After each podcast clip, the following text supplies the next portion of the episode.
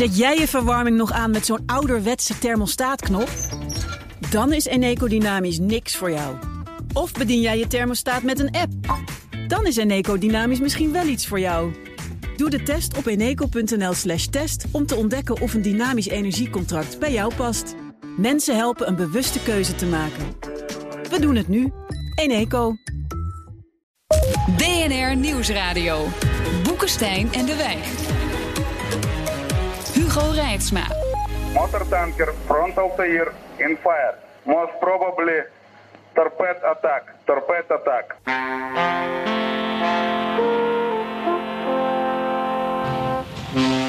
An oil tanker runs the gauntlet of air attacks in the Gulf War. Tensions are high in one of the world's most strategic regions after attacks on two tankers. The most dangerous place for merchant shipping today is the Gulf, surrounded by the Gulf War. It's a voyage through the area where 14 oil tankers have now been hit by air attack from Iran or Iraq.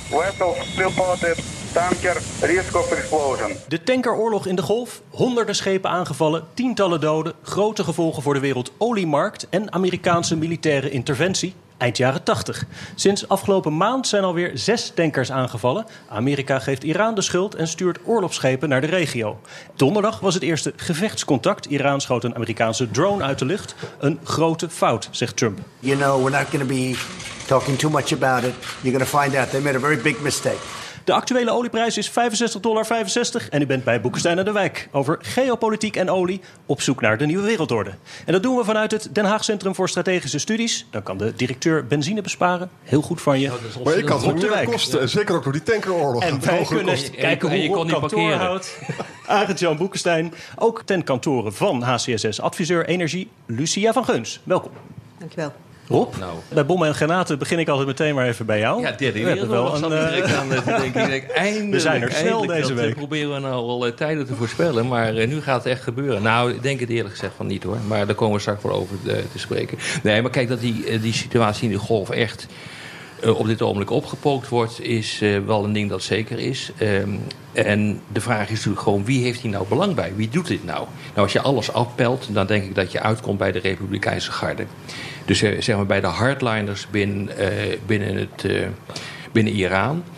Die hebben wel belang bij het oppoken van, van de spanningen. En dat zou kunnen duiden ook op een intern machtsconflict binnen Iran.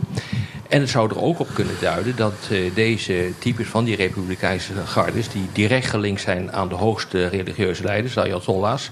ook wel eigenlijk dit als een mogelijkheid zien om een andere droom te verwezenlijken... namelijk een atoombom. Eh, want als je nou één argument wil hebben waarom je een atoombom eh, nodig hebt... dan is het dit wel, namelijk dat Amerika een enorme bedreiging voert. Lucia, die Amerikaanse drone was neergeschoten boven de straat van Hormuz, nietwaar? Dat is die zeeengte tussen, naar, naar de golf van Prachtig, ik ben er Oman. geweest. Oman. Heb je dolfijnen? Ja. Arend-Jan, ja? Nee, serieus. En piraten. Ja. Het is echt geweldig. Wat heerlijk. En dus bommen en granaten. Hoe belangrijk is die, die, die zeeroute daar Het is een relatief nauwe zeeengte. Maar waarom het zo belangrijk is? Omdat er gewoon heel veel, noem het maar economisch verkeer is. In de vorm van tankers, maar ook in de vorm van wat ze noemen liquefied natural gas. Dus vloeibaar gas, dat vooral uit Qatar komt.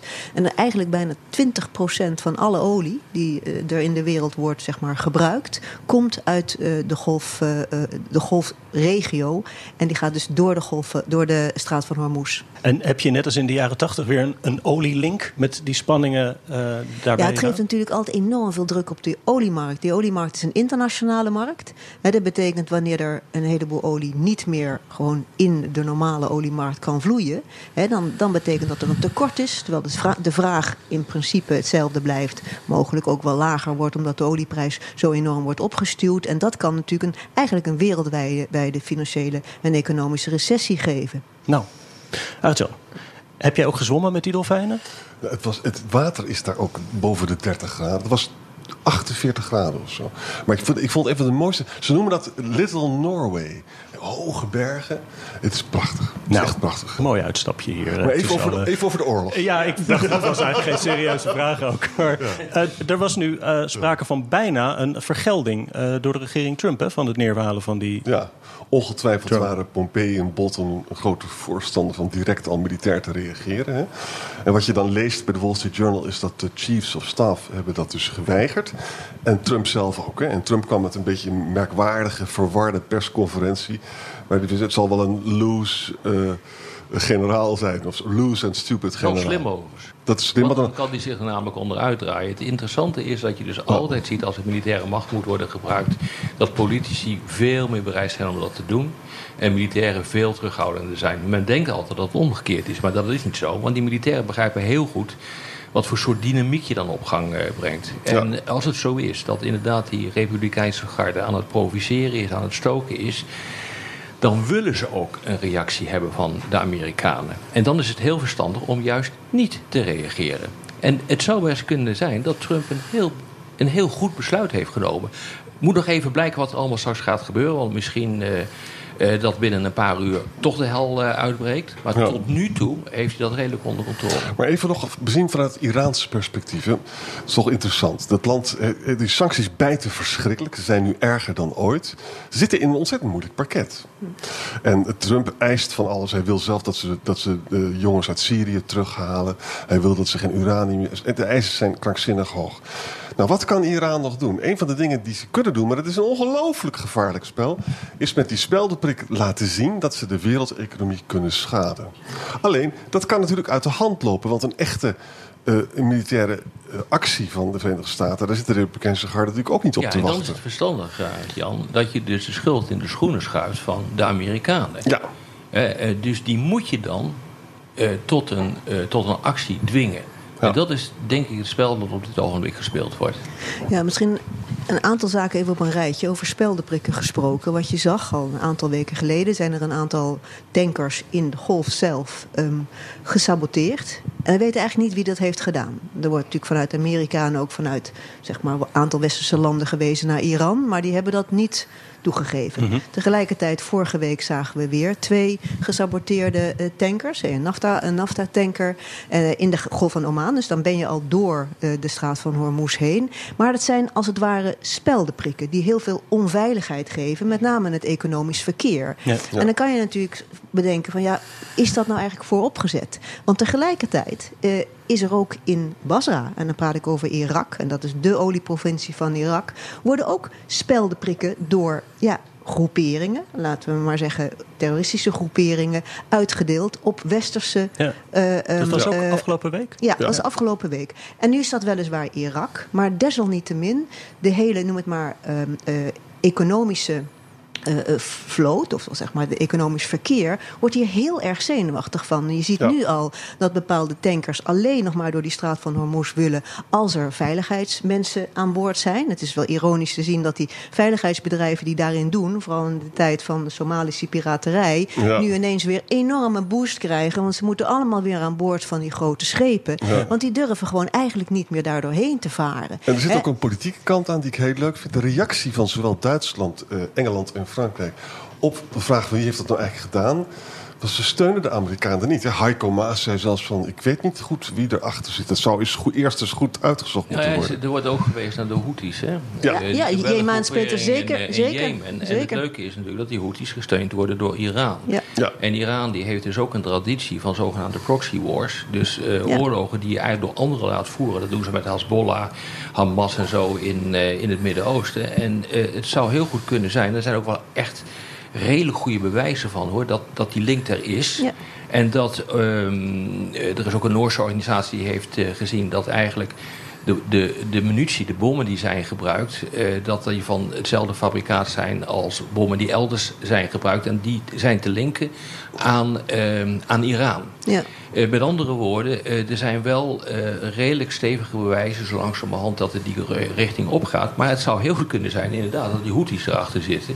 En dat die dus in opdracht van Iran dit uitvoeren. In die zin Uh, Sharif, de minister van Buitenlandse Zaken van Iran, die heeft al gezegd: ja, maar wij, zitten, wij, wij, hebben, wij hebben dat niet gedaan, we hebben dat niet uitgevoerd. Heeft hij dus ook formeel heeft hij gelijk als hij dat zegt. Want dan zijn het anderen. En dat, nogmaals, daar heeft Iran Een behoorlijke traditie. Hè? Ja, en Iran heeft er natuurlijk alle belang bij. Hè? Iran is natuurlijk door die eenzijdige uh, uh, opheffing van het nucleaire akkoord mm -hmm. door Amerika, zijn ze enorm zeg maar, naar beneden gegaan met betrekking tot hun export. En, ja. en zoals je weet, Trump die wil het liefst dat het tot nul wordt gereduceerd. Zij hebben niet zoveel meer te verliezen. Maar ze denken, ja luister eens, wij niet meer exporteren... dan mijn grote vrienden aan de overkant, Saudi-Arabië. Nou, zoals u weet zijn dat alles behalve grote vrienden. Dus ook niet. Dan ja. nemen ze natuurlijk de Emiraten en Qatar en Kuwait en Irak wel even en passant mee. Maar desalniettemin, wij leiden, jullie ook. Dat zou een duidelijk motief zijn voor de Iraniërs. In ieder geval een, een, een economisch en, en eigenlijk natuurlijk ook een heel sterk politiek En Iran argument. is teleurgesteld in de Europese reactie. Die hopen dus Europa en Amerika nog verder uit elkaar te spelen.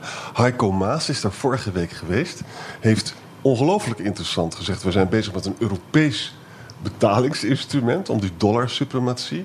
Dat zijn nu allemaal nog grote woorden, maar dat is wel iets dat een ontwikkeling die, die, die uh, Bush, uh, Bush zegt, die Trump aan het, uh, aan het stimuleren is. Het is heel interessant. En de grote vraag is natuurlijk van dit kan. Eigenlijk willen ze beide geen oorlog. Hè?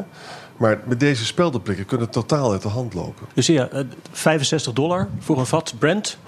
Is dat nou veel of weinig eigenlijk? Nou, eigenlijk, en dat vond ik interessant, hè, tot gisteren, tot de droneaanval, reageerde de olieprijs nauwelijks op die aanvallen in die tankers in, in de golf. En, want de markt is volledig oververzadigd met olie. En, ja. en, dat is in zoverre een probleem. En dat heeft alles te maken met Amerika, het enorme succes van die schalieolie daar. Ja. En al met al is er veel te veel olie in het systeem. Je ziet, en dat is ook een heel interessant aspect, OPEC is nog niet bij elkaar geweest dit half jaar. Ze zouden normaliter ergens deze week bij elkaar moeten komen. Maar er is heel erg gesteggeld over de vergaderdatum. Die is nu eindelijk vastgesteld. 1 Begin juli, hè? 1 ja. juli 2019. En dat heeft alles te maken dat het nu niet alleen maar OPEC is tegenwoordig, maar Rusland zit daar ook bij. He, maar al met al, Iran en Saudi-Arabië zitten daar met elkaar aan tafel om te besluiten of, of ze die productievermindering, uh, uh, die ze vorig jaar zijn begonnen, van bijna 1,2 miljoen vaten, of ze dat door gaan zetten, zodat die olieprijs niet echt maar, zeg maar onder de 50 of misschien wel 60 ja. of misschien wel 50 dollar gaat zakken.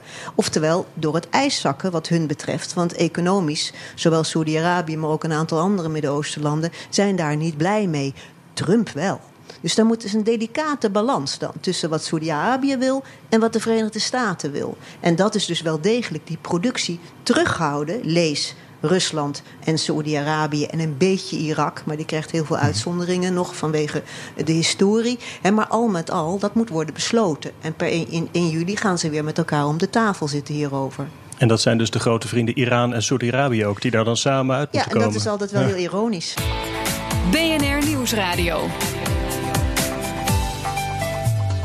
Boekenstein en de Wijk. Op zoek naar de nieuwe wereldorde. Dit is Boekenstein en de Wijk. En dat programma is natuurlijk niet zonder Arend-Jan Boekenstein en Rob de Wijk. Mijn naam is Hugo Reitsma en onze gast is Lucia van Geuns, adviseur energie bij The Hague Center for Strategic Studies. Eerder bij TNO, Klingendaal en Shell. Dat betekent dat u dus tijdens die eerdere crisis in de jaren 80 en zo ook al in de olie zat, hè? Nou en of. Nou. In 90 jaar ook. Is er veel veranderd in die tijd in de oliehandel? Of is het eigenlijk het, hetzelfde spelletje nog steeds? Nou, de internationale oliehandel, overigens daar zat ik niet in. Hè. Ik zocht naar olie en gas. Dus ja. ik zat in de exploratie en productie. Maar de handel, de internationale uh, uh, handel, is hetzelfde zoals het nu is. Het is een, een spelletje tussen vraag en aanbod. En een aantal hele belangrijke spelers, zoals OPEC. Maar een grote verandering met de negentiger jaren is dat er een andere hele belangrijke speler bij is gekomen. En dat is de Verenigde Staten van Amerika. Ja. Want die produceren nu heel erg veel olie zelf. Zijn gasimportafhankelijk, zijn in feite energieimportafhankelijk. Een heel klein beetje import nog wat betreft ruwe olie. Maar daar blijft het dan ook bij. Ja, dus ze zijn wat dat betreft een machtige partij geworden. Ja, ja, machtige partijen en daardoor dus ook heel veel politiek. Rob, jij wil dan nog meer over die Republikeinse garde.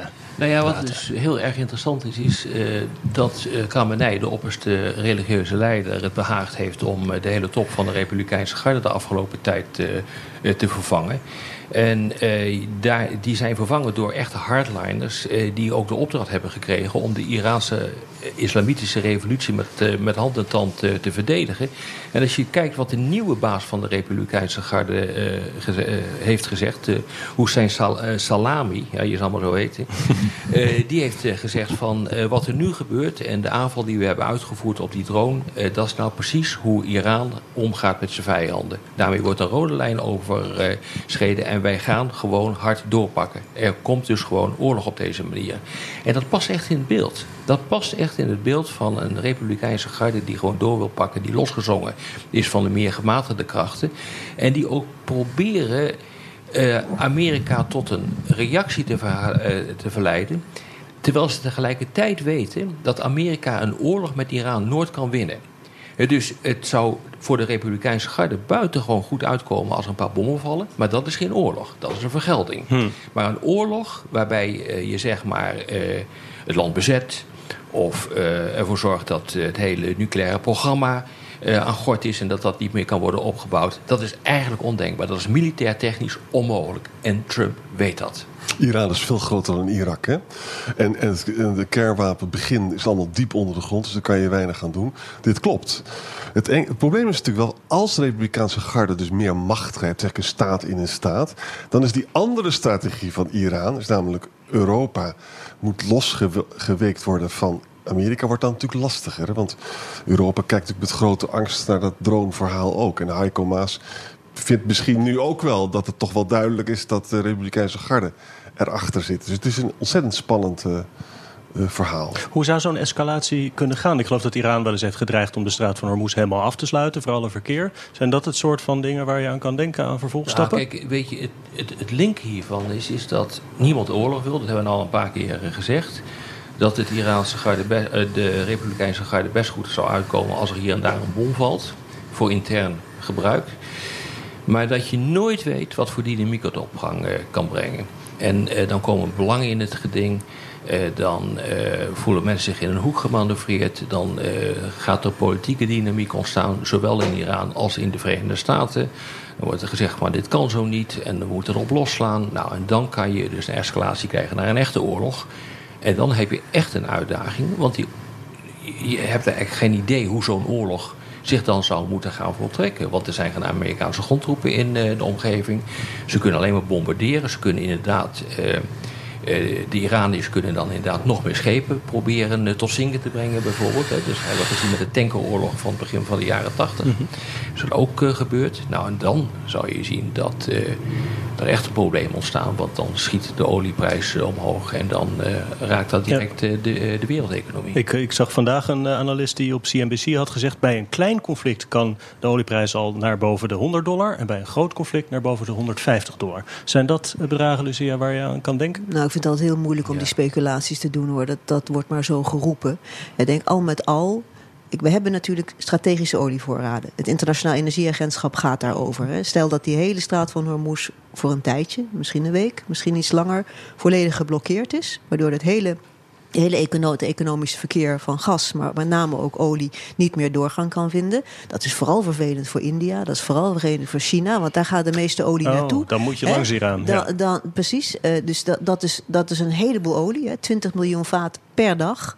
En dan zou mogelijk een, een, aantal landen gebruik maken van hun strategische voorraden. Er is op dit moment heel veel uh, zeg maar reserve en er is ook veel strategisch opgebouwd. Maar die zijn er alleen maar voor calamiteiten, die strategische voorraden. Maar al met al kan dat wel degelijk doorwerken in de, in de prijs. En dat zal zeker dan een verhogende factor hebben. Maar ik noemde al eerder dat er heel erg veel reserves in het systeem zitten.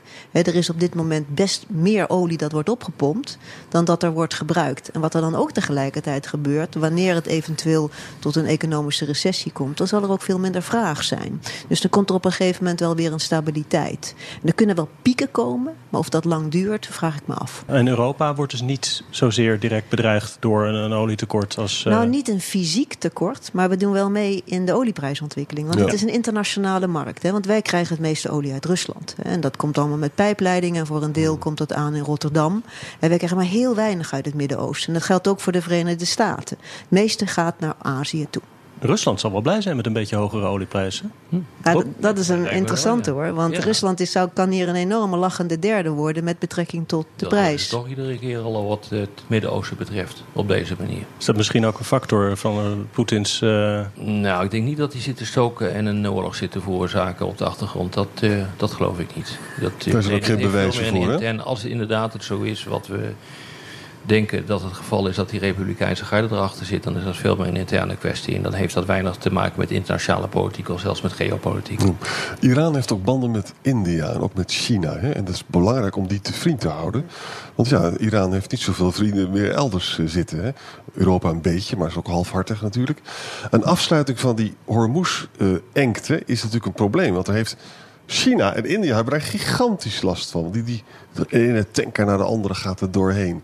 En dat zal natuurlijk, eh, eh, dat, dat zal dan ook China nog eens Ja, van... in eh, eh, de jaren tachtig bij die tankeroorlog, hè, ook tijdens de oorlog Iran-Irak, toen eh, is volgens mij de scheepvaart met 25% eh, gezakt. Ja. In dat, in dat Ja, maar toen was vooral Europa en Amerika hadden daar last van. Omdat natuurlijk China nog niet nog in zo'n zo'n enorme economische lift zat dan waar het nu in zit. Ja, en je moet wel echt verschrikkelijk vechten en kapot maken, wil je substantieel eh, de boel daar eh, Ja. eh, stremmen. Dus eh, dat wordt vaak, vaak van, vergeten hoor. Dat je denkt van één, eh één zinkend schip is voldoende. Maar dat is niet zo. Het is een hele brede engte. Ja, Het je moet een- echt wel redelijk ja. tekeer eh, zijn gegaan. Liggen daar eigenlijk niet inmiddels overal pijpleidingen die dit kunnen verzorgen? Waarom moet het allemaal nog per boot? Ja, nou, dat is een goede vraag. Want, maar in principe heeft Saudi-Arabië hier wel wat ehm, eh, zeg maar aan gedaan. Ze hebben een, eh, een Oost-West pijplijn aangelegd naar de Rode Zee. Eh, daar kan ongeveer 3 miljoen vaten per dag doorheen. Al met al, samen met wat pijpleidingen van de Emiraten naar Oman, dus dan, ver- dan vermijd je ook eh, de Ho- Hormuz, is dat bij elkaar, die pijpleiding, ongeveer 5 miljoen vaten. Nou, er gaan 20 miljoen vaten door de engte heen. Dus dan, dat, dat, Ja. dat, Nee, dat ja. doet het dus niet. En, en India heeft geen pijpleiding naar de Iran, omdat Pakistan ertussen zit. En dus heeft India weer een, een- een, een haven in Iran die ze gebruiken helemaal in het zuiden. Hè? Ja. Ja, maar dan moeten ze wel voor een, ja, voor een deel wel. Daar, daar Moeten ze komt er wel ja, doorheen. ja. Dus, dus India zit, zit ontzettend naar de televisie te kijken, denk ik. en China ook. Ja. En wanneer wordt de prijs zo hoog dat het, dat het echt economisch schadelijk wordt? Dat de wereldeconomie er, eronder te lijden heeft? Ja, dat is natuurlijk moeilijk te zeggen. Ik denk dat meneer Trump al met een, dat zag je vorig jaar, met een prijs van 75 euro, direct, direct sorry, 75 dollar, direct eh, Saudi-Arabië belt. En zegt van jongens, nemen jullie wat meer wat, wat gas terug met betrekking tot je productie. Want dit vindt mijn, mijn, mijn electorale achterban niet prettig. Want dat, En dat is betekent gewoon voor wat er aan de direct pomp dat die betaald. benzineprijs o- omhoog Ja, gaat. En je weet, die, die link is daar direct, hè, omdat daar nauwelijks belasting op zit En in een Amerika. verklaring waarom Trump waarschijnlijk toch redelijk terughoudend is. Ja. Misschien wordt hij door de omstandigheden gedwongen om uiteindelijk toch door te pakken. Ja. Maar eh, eh, wat jij, Lucia, nu uit zit te leggen, dat is natuurlijk heel erg belangrijk voor Trump om dat te voorkomen. Want dan heeft hij direct een probleem met zijn electoraat, want die gaan dan eh fors betalen aan de pomp. En Trump heeft nog een probleem. Hij is dus verkozen op die slogan van... ik ga er een einde maken, ik ga geen interventies meer doen in het Midden-Oosten. En dat is een serieus punt, hè? Ja. En dat de boze witte man, om hem maar weer uit de kast te halen... die wil dat ook helemaal niet. Al dat gedonder in Irak en Afghanistan, wat heeft het allemaal opgeleverd, hè? Dus dat is voor hem toch een probleem. Daarom is het ook zo eh, merkwaardig dat dus reden Bolton... dus te meer voor Iran om Amerika te provoceren. Exact.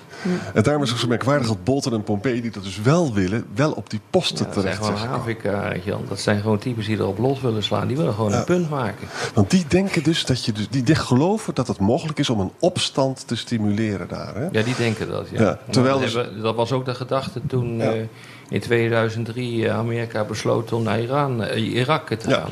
En daar een interventie eh, uit te voeren. En dan dachten ze, nou, als dat gebeurt, dan zal de hele, o- o- eh, hele regio wel omvallen en democratisch worden. Nou, het tegenovergestelde is gebeurd. En in Iran ligt dat nog scherper, want mensen zijn zeer nationalistisch, zeer trots.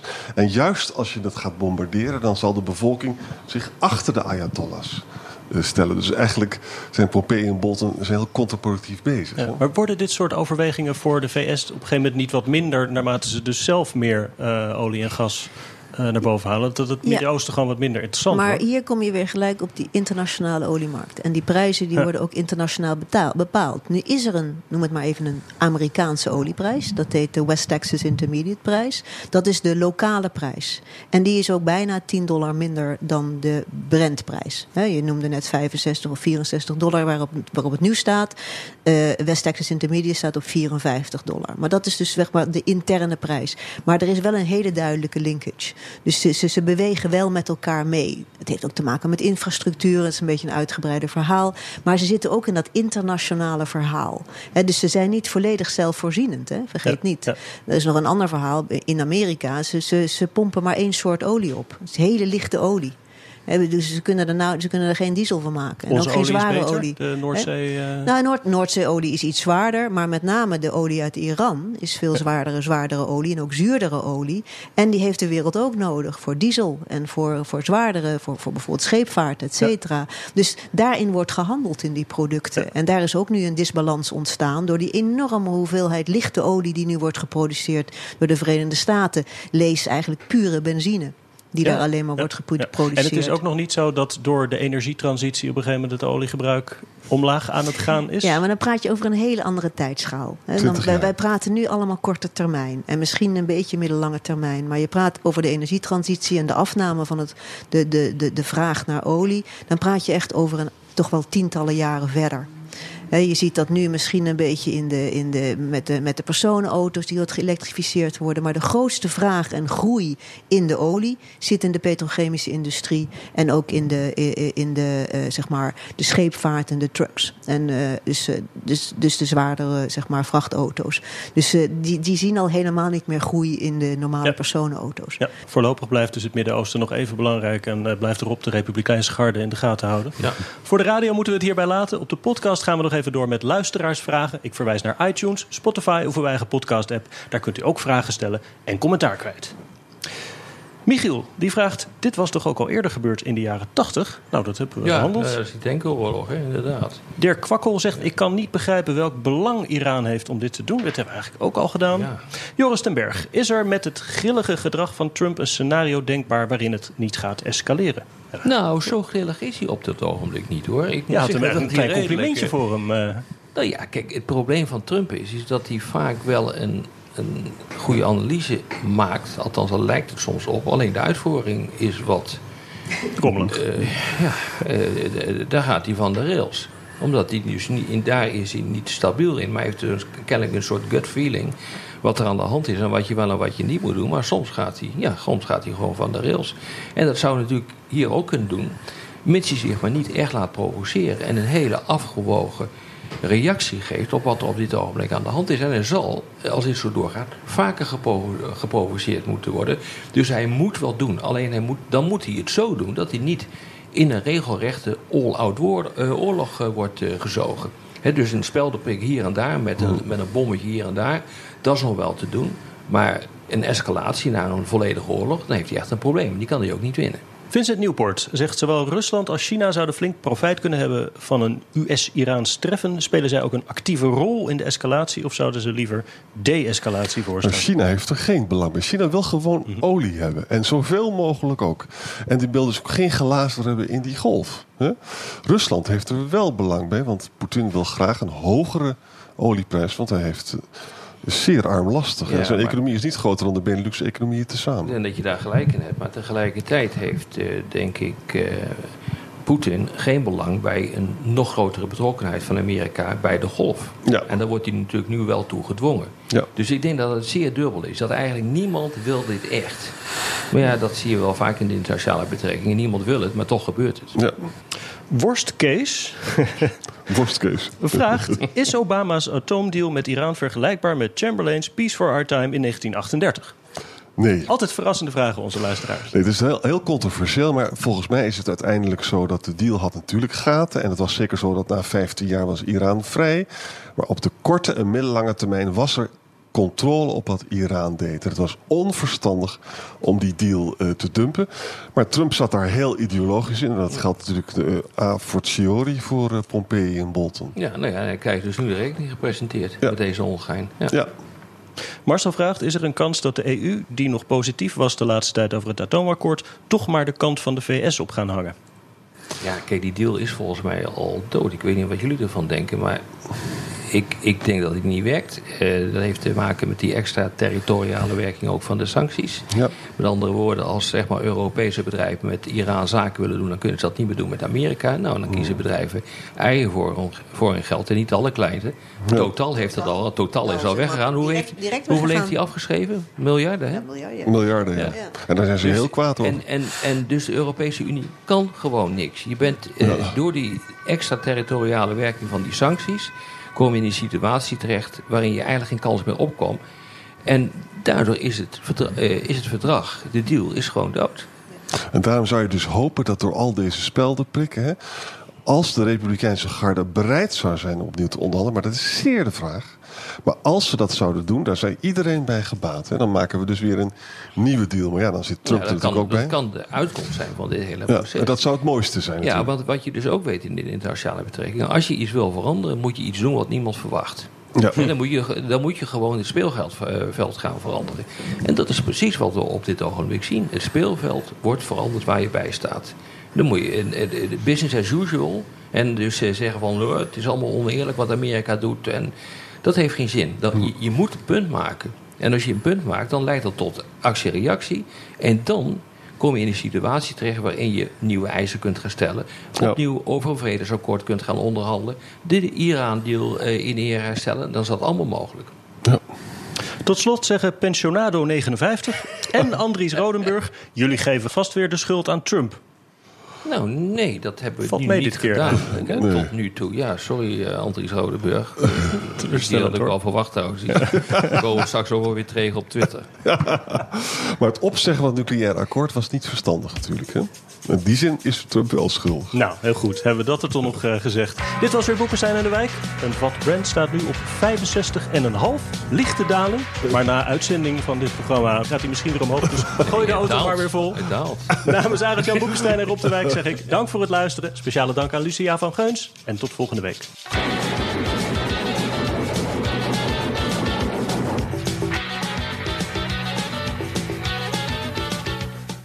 Eet jij elke woensdag lasagne omdat het zo lekker makkelijk is? Dan is Eneco Dynamisch niks voor jou. Maar kook jij het liefst elke keer wat anders met het risico dat ze zeggen... Ja, dag, dat gaan we echt niet eten. Dan is Eneco Dynamisch misschien wel iets voor jou. Doe de test op eneco.nl slash test om te ontdekken of een dynamisch energiecontract bij jou past. Mensen helpen een bewuste keuze te maken. We doen het nu. Eneco.